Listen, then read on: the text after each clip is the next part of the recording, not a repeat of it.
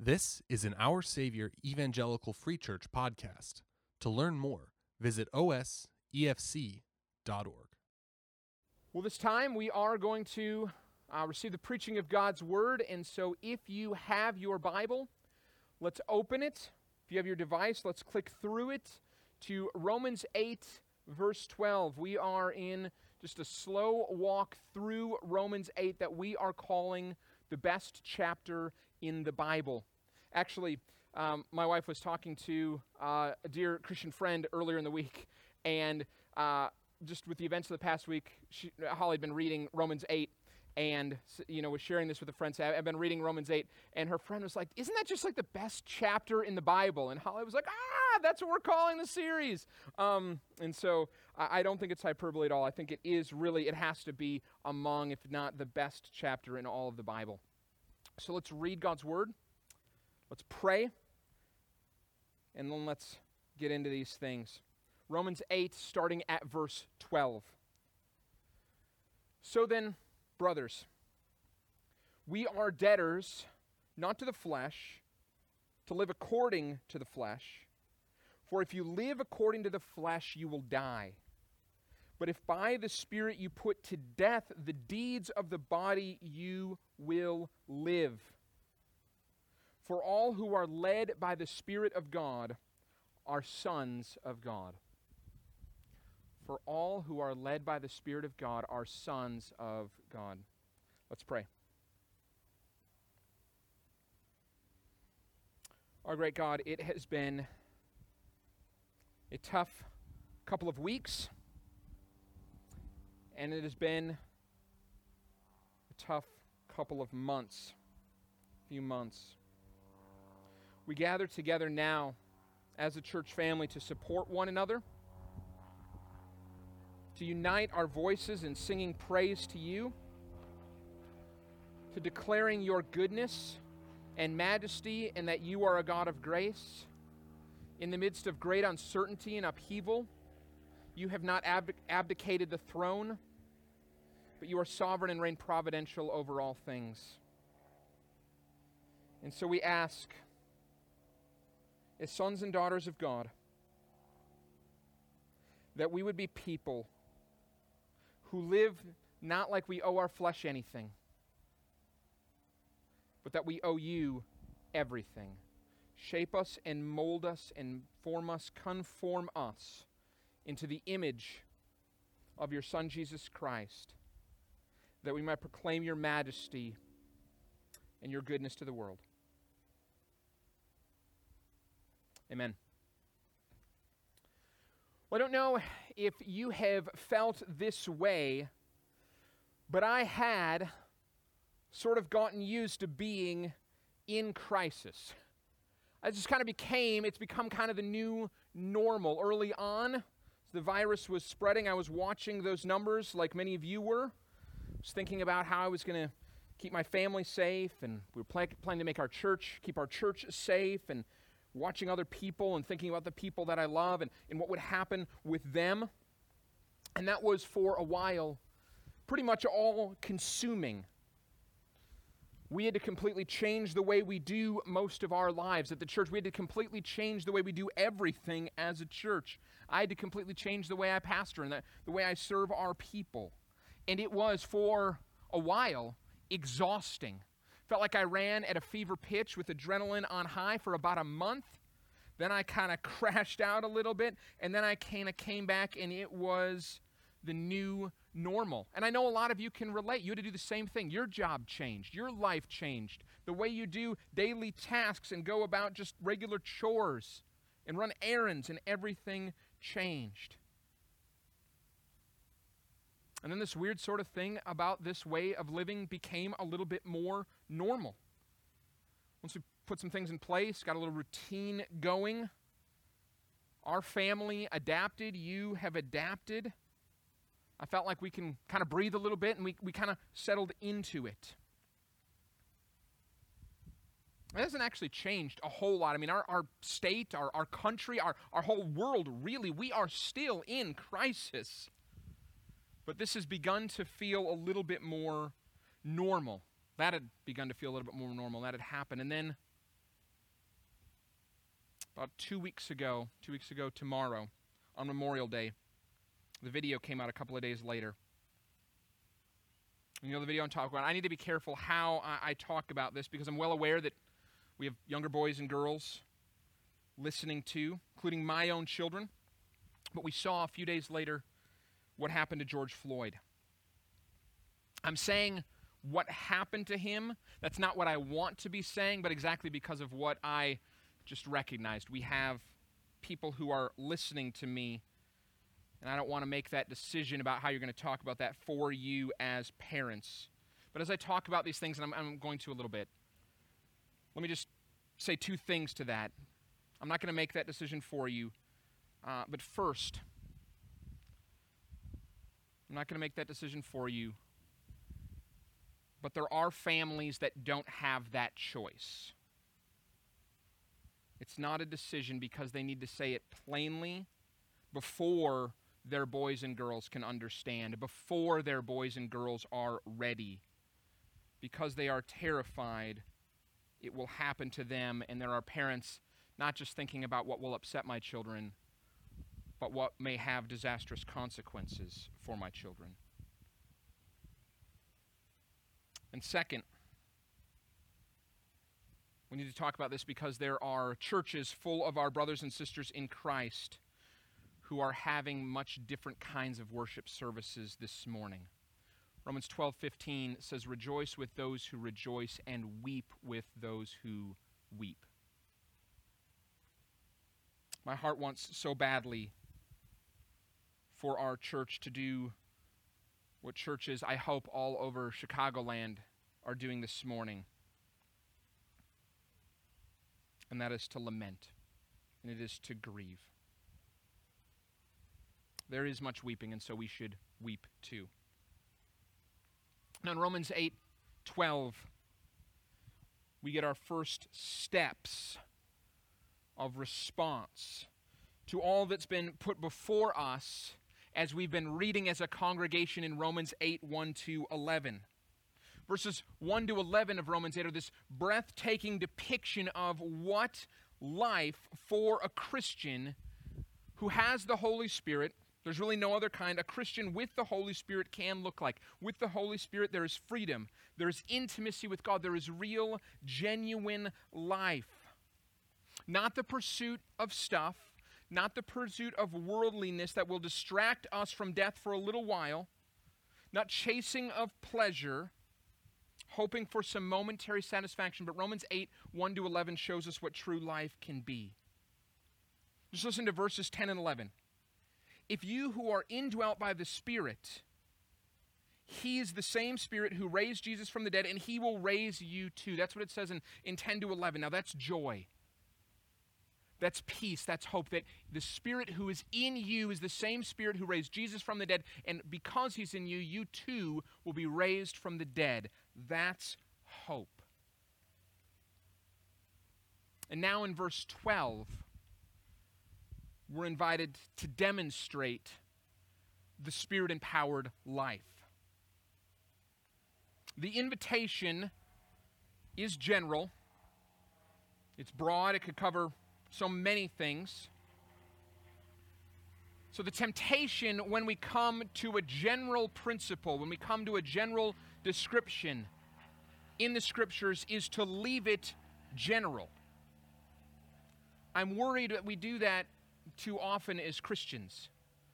We take what is broad, whether good or bad, and we miss out on what God wants to do in us through it because we don't put the shovel into the soil of our heart to begin to turn it over.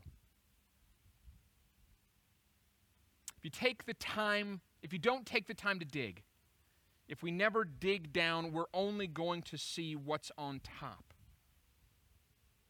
And so you'll read verse 13, which says that there is a way to go about your day and to go from one week to the next doing things, staying busy, looking to everyone else around you like you're alive, but you are actually in the process of dying.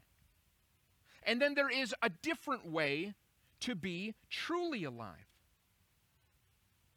There is a way to read that where it goes in one ear and out the next. And then there's a way to read these verses where they go in one ear, but they hit your brain and they turn south and move into your heart. That's what we want to do this morning. We want these things to go in our ears, to hit our brains, our minds, and we want them to turn south and go into our hearts. And the way that we make sure that happens is that we don't leave things general. We don't leave them abstract or theoretical or ethereal. But we take the things that we're told as Christians and we try them out. We put them on. We sift them with and through and into real life situations. We give it practicality. You might think of this a little bit like training with live ammunition. And so that's what we're going to do. We're going to look at the way the spirit empowered life can be demonstrated by Christians, and then we're going to do it with live ammo. So, verse 12. So then, brothers, we are debtors, not to the flesh, to live according to the flesh. Now, through the first 11 verses of Romans 8, Paul has been saying there is the flesh and there is the spirit. When you read flesh, read your natural selves. When you read spirit, read your supernatural selves, your spirit empowered self. And in verse 12, when Paul says we are debtors, what he means is we are going to follow something. That's what he means by debtors. We're going to follow something. It's either going to be the flesh or it's going to be the Spirit. The reason he comes back, he's done it several times already in Romans 8, to calling out the flesh one more time, is he wants us to see how deceptive the flesh is. The flesh will lie to you, and it will tell you that you can live according to it. It will present you with pleasure and try to convince you that the things of the world can satisfy you. It will try to convince you, the flesh will, that if you go with the Spirit, you're going to miss out on some good life. You're going to miss out on some parties and some friendships, and you're going to miss out on some money, and you're going to miss out on some influence, and you're going to miss out on some people that you want to think are you, who want you want to think are cool are cool but the flesh is a fraud. The flesh can no more give you life than sand in a desert can give you something to drink. The flesh is a liar. And what's more, we owe the flesh nothing. Paul says we are not debtors to it because he wants us he wants to make sure that we understand that we have no obligation to the flesh. And the reason is obliging the flesh just a little bit is the surest way to become a compromised, hypocritical Christian. And when I, when I say that we don't owe the flesh anything, what I mean is that we can be lured into thinking that because we once sought, prior to Christ, fortune, we once wanted to have a little money. We once had the goal of being powerful. We can be lured into thinking we can follow Christ, still have quite a bit of money, but maybe not just quite as much as without Christ. We can still seek power for ourselves as long as we trust God for a little bit of power. We can still have influence and we can still do the things that we want to do. We can just do them a little bit with Jesus on the side. We can think it's not going to be enough if we're debtors to the flesh to leave everything and follow Jesus. We can think that I need to hold back a little bit for myself just in case this following Jesus thing doesn't quite work out. But Paul says you don't owe the flesh anything. It has and should have no power over you. You owe your former life nothing. The expectations the world places on you are lies. In fact, Paul says if you live that way, you will die. Jesus said you can't serve two masters. Let me ask you this. Just let, let me ask you this question. Have you ever indulged your flesh and it gave you what you were looking for? Has your flesh ever given you what you were really looking for? Not just for a little while, a few days, a week, a couple of months, but in the long run. Has your flesh ever given you what you want? No, it hasn't. That's why all the people who you know that are rich and powerful and famous and good looking are not nearly as happy as they want you to believe that they are. Because they have everything our flesh tells us that should satisfy us. But they're not happy. You can't live in the flesh, even a little bit, and hope to live. That's what it says in verse 13. Look at verse 13. For if you live according to the flesh, you will die. But if by the Spirit you put to death the deeds of the body, you will live. Folks, the flesh won't give you life because it can't, but the Spirit can, and He will give you life if you come to Him. When you see Him, when you come to Him, the first thing He will do is to lead you to put to death the flesh. And He doesn't leave you on your own to do it. He doesn't ask you to do that prior to coming to Him. You come to Him and He leads you in doing it. He will help you. When you wonder, how, can I possibly put to death the flesh? It's so powerful. I have a tough past. You say, I, I don't come from a good family. I've sinned so much. I don't even know what it means to be a Christian. And I'm sure I can't be a very good one, certainly not as, all, as good as all the other Christians that I see around me. When you say that, the Spirit will point you not to new things, but to old things that are already there, that have already been done. When you wonder, well, how is it that I will put to death the deeds of the flesh? The Spirit doesn't say, I'm going to teach you new techniques. And He doesn't say, I'm going to give you something that you've never had before.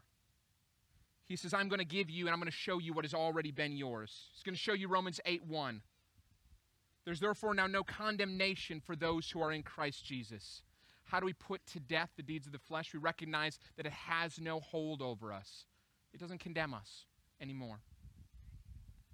It's going to show us verse 4 that the righteous requirement of the law has been fulfilled for us by Jesus. You don't have to do these things, Jesus already did. To show you verse 10, because Jesus is alive and he lives in you, you too are alive, and even when you die, you will be raised from the dead. And then he gives us verse 14 God will call you his very own son or daughter. How will you put to death the life you're trying to live in the flesh, you will recognize that you are a son or a daughter of God. You are not condemned anymore. Jesus has paid the price for your sacrifice. And now what you have in front of you is life. And it doesn't matter what happened before that because there is, again, no condemnation for those who are in Christ Jesus. That's what God does. That's what God does. But he also says that there is things for us to do. Look at verse 13, the second half of verse 13. But if by the Spirit you put to death the deeds of the body, you will live. That sentence there, we are the subject of the verb put to death. You put to death the deeds of the body. So, how, how does that happen? We've already said it first happens according to the leading of the Holy Spirit. Without Him, we have no hope for this, but because we have Him, we have every hope of seeing it accomplished. But, folks, it would be naive for us to think that there is absolutely nothing that we do, that we don't participate in this in some way. The word that, that Christians have historically used to talk about how we put to death the deeds of the body or, or put the flesh to death. It's an old word that's built on a Latin word to mortify. In fact, if you memorize some older translations of the Bible, you would have read this verse and you would have read that you would mortify the deeds of the body. They used to put it right there in the scripture. Mortification is not the gentle pressure of hoping over time that you will become just a little bit less sinful.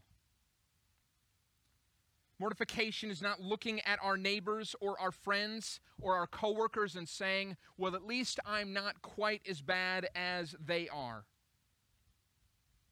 mortifying our sin as seeing it as the enemy and going to war against it, and refusing to accept any outcome where our sin lives it all in our body, but instead the only acceptable outcome is to see it ripped out of us with the ferocious force If you think that sounds like hyperbole, if you think I'm just saying that because I'm up here trying to hold your attention on a beautiful day, look one more time at verse 13. Look what happens when you don't mortify sin in the flesh. If you try to live according to the flesh, you won't make it. You're not going to make it. There is only one option. Something has to die. Either your sin dies or you die. Those are the only two options, folks. This is how Jesus thought. He said, If your eye causes you to sin, cut it out. If your hand causes you to stumble, cut it off. Now, obviously, it doesn't mean literally. But he also didn't mean if that, that, that if your eye causes you to sin, rationalize it. Compare yourself to other less holy people and figure out what little bit of sin you can hold on to as long as it doesn't get out of hand or too out of control. He said, cut it out and cut it off. A few things about how we mortify sin, all in verse 13. First, we do it by the Spirit. How do we mortify sin? We do it by the Spirit, not legalism. The way of the Spirit is patience and joy and peace and love. We won't defeat sin by becoming angry and bitter, and we won't defeat it by trying harder. We mortify sin by asking God to give us a greater joy in Him and to love the things that He loves. That's how we mortify sin. We are people with a great capacity to love if it's angled in the right direction. You won't defeat sin yourself by getting angry at it for very long. That'll work for a few days or it'll work for a week. You defeat sin by loving Christ more and finding all your joy in Him and delighting in the things that He delights in. That's how you defeat sin. Not by legalism, but by grace and by love. Second, we mortify sin by going all the way. We put it to death. If you leave yourself with a little sin, thinking you can have a little taste, you can whet your a little appetite, it will grow back. Think of how you weed. If you cut off the tops of the weeds, they will just come back in a few days or a week. Now, I eat best, I eat healthiest when I've worked out and when I'm sharp. I eat worst when I'm tired and I'm worried about other things. You can't think that you'll just leave a little sin there. How bad can it be? The only way to get rid of sin is to fight against it and to go all the way until it's dead. To gear up for it, be awake for it, and work out toward it. Third, we mortify sin by having the right kind of goal. Verse 13 says that when we do this, we will live. That's your goal abundant life. You're never going to have enough money. You're never going to have enough drive. You're never going to have enough focus to mortify sin in the flesh if all you're trying to do is be good, be seen as good. You have to have a greater goal than just by being seen as good. Where sin reigns, you die. Where sin is defeated, you live. There is eternal life at the end of that, absolutely, but there is life now. Our sin not only destroys our fellowship with God, sin ruins your life. Sin ruins your life. We become slaves to it. And if you think I'm wrong, just take what you love. Maybe people know you love it. Just, just think of something in your mind. Think of something that you love. Maybe people know you love it. Maybe you love it in secret. But if it doesn't please God, imagine, just imagine for a moment your life without it. Can you do that? If you can't imagine your life without whatever it is that you're picturing, you don't control it, it controls you. You are a slave to it. You're not living free, you are enslaved to that thing. You can't serve two masters. Either whatever you're picturing is your God or the true God is. And we have to be willing to fight hard. Not just tough, but as though we are working to please God and not man. This is the fourth thing. How do we mortify sin? This doesn't work if you're going to try to please me or your spouse or you're trying to impress your friends. It only works to mortify sin if you can do apostle the apostle paul says in philippians 3 this is 312 starting at 12 not that i have already obtained this and i'm already perfect but i press on to make it my own because christ jesus had ma- has made me his own Brothers, I do not consider that I have made it my own, but one thing I do, forgetting what lies behind and straining forward to what lies ahead, I press on toward the goal for the prize of the upward call of God in Christ Jesus. This isn't just about being a better person, and it's not something we finish. It's something, this is the last thing about mortifying flesh, that we pursue boldly, tenaciously, courageously and we pursue it for the rest of our lives. We don't settle for pretty good or good enough. We don't settle for better than most of the people I know. We put Jesus in our sights and say, I, I want you. I want you, and I'm going to press in and I'm going to press toward you knowing that I'm never going to be there in this life, but when I meet you, what I want to say, Jesus, is I did everything in me that was possible to make you my prize and joy, even when it was hard. Even when I wanted to turn away, even when other people around me told me that I was loony, even when things felt easier, you were my goal. You will only mortify sin in the flesh if your ultimate pursuit is Christ. Not a little bit of Him, all of Him. And this way of pursuing Christ has been on my heart so much the past couple of weeks. So many times I, have wanted to turn away and say there has to be something easier to do. While George Floyd was lying there, I wanted to turn away. While we watched riots and looting and buildings on fire, I, I wanted to pretend that it wasn't real. Part of learning to live by faith and pressing on to Jesus means that I need to start to care about the things that He cares about. And I need to be examined, and I need to be willing to examine my own heart. I need to try to look at the world through His eyes and I need to be grieved by and lament over the things that break his heart. I wondered all week how I could possibly do this for us in a way that made sense. Not just made sense of it all, but would teach us a better way, a Jesus way. I feel entirely insufficient to be able to talk about what's been happening in Minnesota and in our city and around the country. Not just because there's nobody who's entirely sufficient to talk about this, but I feel entirely sufficient to it because I haven't had the kind of experiences necessary to speak into everything that's been happening with the last few weeks. In many ways, I've, I've, I've just had a distant view from the sidelines. I thought of so many people that I, I wish could be here friends of mine, heroes of mine, who are not only more qualified, but have so much more to say and would say it so much better.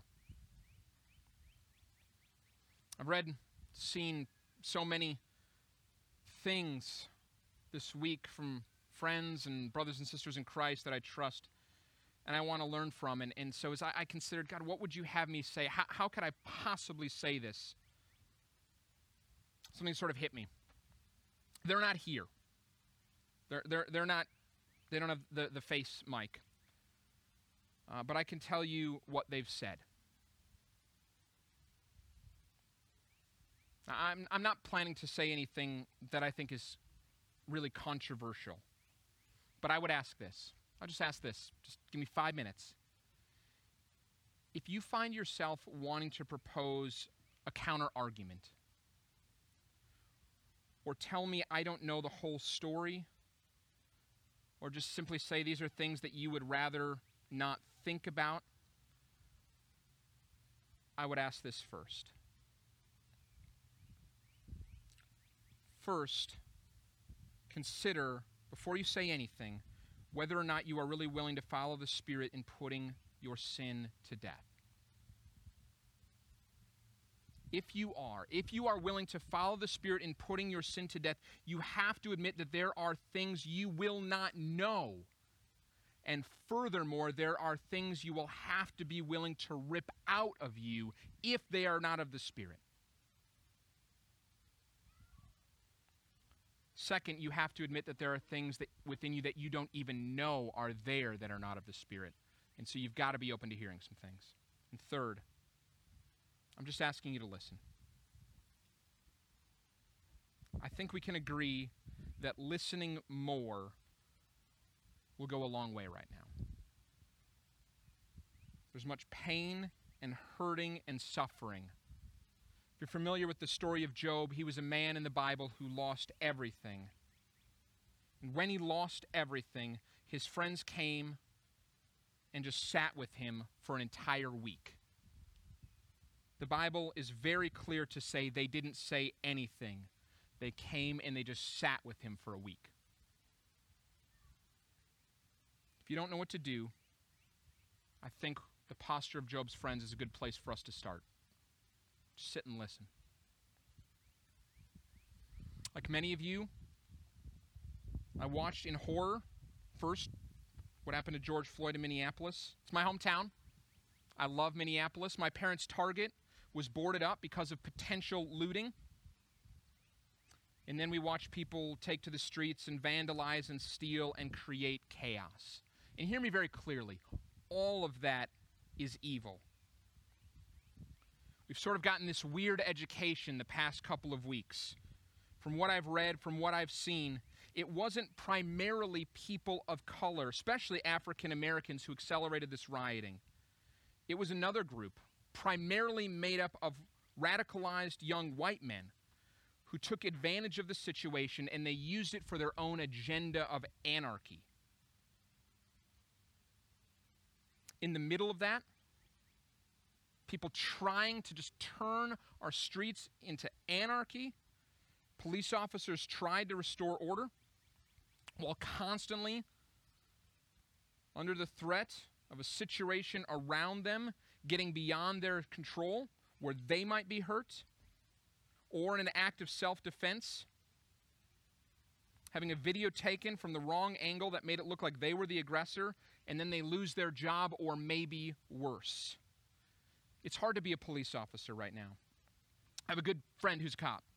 I checked in on him to make sure he's doing okay. And this one hit me right between the eyes. If I have this right, and I think I do, I went to high school with Thomas Lane. We graduated together. Thomas Lane was the officer who uh, was down by George Floyd's feet and asked if they should turn him onto his side or they should sit him up and was overruled by his commanding officer. I think I have it right. We went to high school together. I don't have a lot of memories, but I remember him being a good man. I have a one friend who's still connected with him, says he's still a good man to this day. You don't have to decide whether brutal police or looting or anarchy are evil. And you don't have to decide between peaceful protesting, honorable cops, and the rule of law. All of those things can be true all at the same time. But can I tell you what I'm concerned that we will do?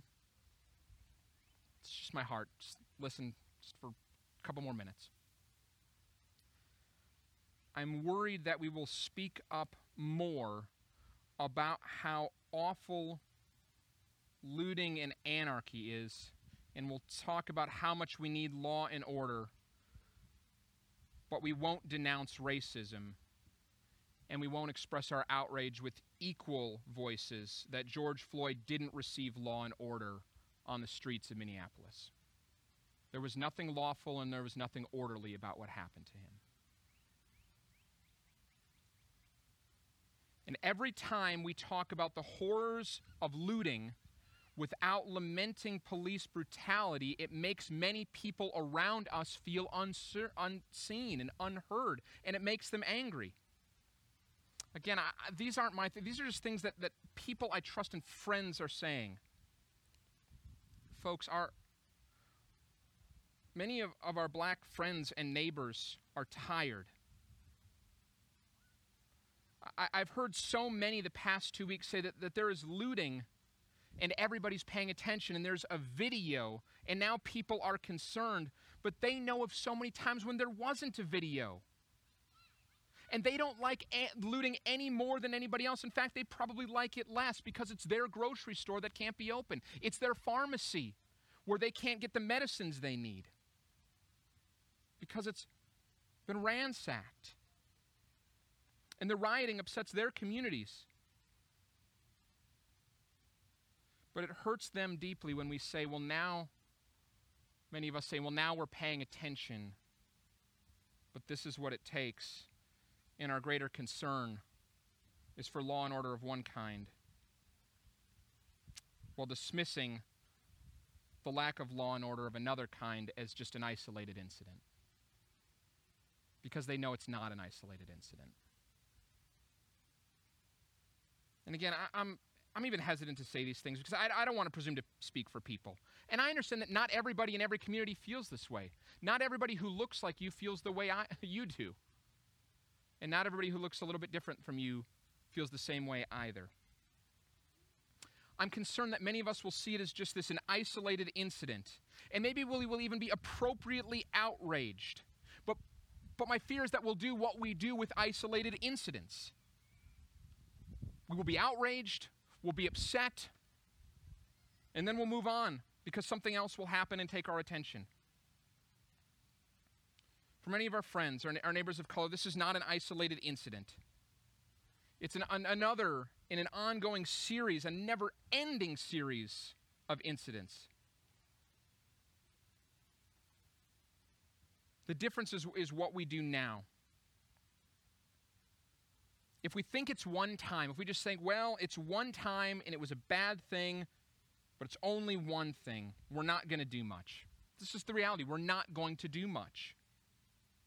We'll agree that it's wrong. I don't know a single person. I don't know one single person. I haven't read one single social media post where somebody didn't say that that was wrong or thought it was okay. But we need to do more. We need to ask why this keeps happening. And we need to recognize that it's not just a few stories, it's not just a few incidents. There's a system that has grown up, slowly developed over hundreds of years, that makes it very difficult for some people to get justice and makes it all too easy for other people to escape justice. It's economical, it's political, it's geographical, it's social, and it's racial. We are the church and we have a Bible where Ephesians 2:15 says that Jesus came to create one new humanity.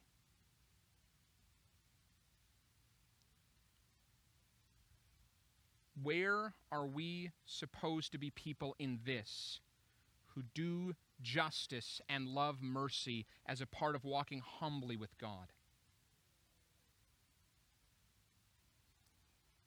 Where are people that value human life, the intrinsic value of every human life of all people because they are created in God's image? And it is God who puts breath in people and so other people shouldn't make people stop breathing. Only God should do that. Are we appropriately outraged that it doesn't always happen that way? And I get it. There are many other incidents that look very different than this one, and we could talk about all those, and maybe we should, but right now, we have a lot of friends and a lot of brothers and sisters who in Christ, in Christ who are expressing a lot of pain, and they're asking us to look at this one right now. That doesn't mean that all of the other ones don't matter. It doesn't mean that there aren't serious problems in other areas. But what they're saying is, please listen to us about this one. We're complex people. We can hold a lot of things in tension. We can recognize that there are a lot of problems, and just because we focus on one for a little while doesn't mean it's the only problem. It just means this is the one we need to look at right now. And if we as a church, if Christians don't have anything to say about this, then folks, there is little hope for us. Jesus said, Blessed are the, those who hunger and thirst for righteousness. He didn't just mean personal righteousness. He meant hungering and thirsting for righteousness of all kinds. We have to want what's right. If we want Jesus, we have to want what he wants, and we have to want what's right. People want to know what they can do. The problem feels too big. I've heard some people say that, that protesting doesn't get anywhere because it doesn't demanding specific action. They want steps. They want to know what the next few years should look like and if people can't articulate that then we're not ready to talk about it. Folks, that can't be the case. We can't nobody this is too big a problem for us to solve with a 7-point plan. In many ways, Christians should be well prepared to face the possibility of doing good works into the future without a specific plan because that's what we are called to do. We don't know what all the future will hold for us, but God says, walk in the good works that I've prepared in advance for you anyway, knowing that some things are uncertain. Christians are called to walk by faith. At the end of Hebrews 11, it says that some people who walk by faith see the fruit of their faithfulness, and some people get devoured. Just because we can't see the end and just because we don't know what all the plan is, doesn't mean we don't take a step forward. This is a time to take a step forward. People say it's too big. What can I possibly do? But living by faith, let's just take a step. Christians before us have already taken so many. We have to take so many more. So here's just two things, two quick things, and I'm going to wrap up. Number one, lament. Job's friends sat with him for a week and they said nothing. Read the story of Job problems started and his friends started sounding stupid when they began to talk. They were good friends when they sat with him. Just sit. Just sit and listen. It's a good place to start. And then repent. If you're not willing to take a deep, long look into your own heart, then you're not ready to pursue the upward call of God in Christ Jesus. If we're going to define racism as just waking up in the morning and not liking people because of their skin color or ethnicity, we need a better definition of racism. I know, in fact, very few people who think that's the kind of racist that we're talking about. We need a definition of racism where it says it's harder because of some people's race in our land than others, and that's not right. And we need to pursue a better way. There's anything in your heart, repent. It is possible, folks. Daniel did it, and plenty of people in the Bible did it to repent for a nation. Repent for our nation. Confess sin and say we're sorry. So let's just do this. Let's just sit here for a minute. It's hot. I know you're anxious. I went longer. Thanks for the time. Felt like I needed to say these things. Felt like we needed to hear these things. Not my things, just things that I think other people would tell us. But let's just sit here for a minute, and then I'm going to close this in prayer.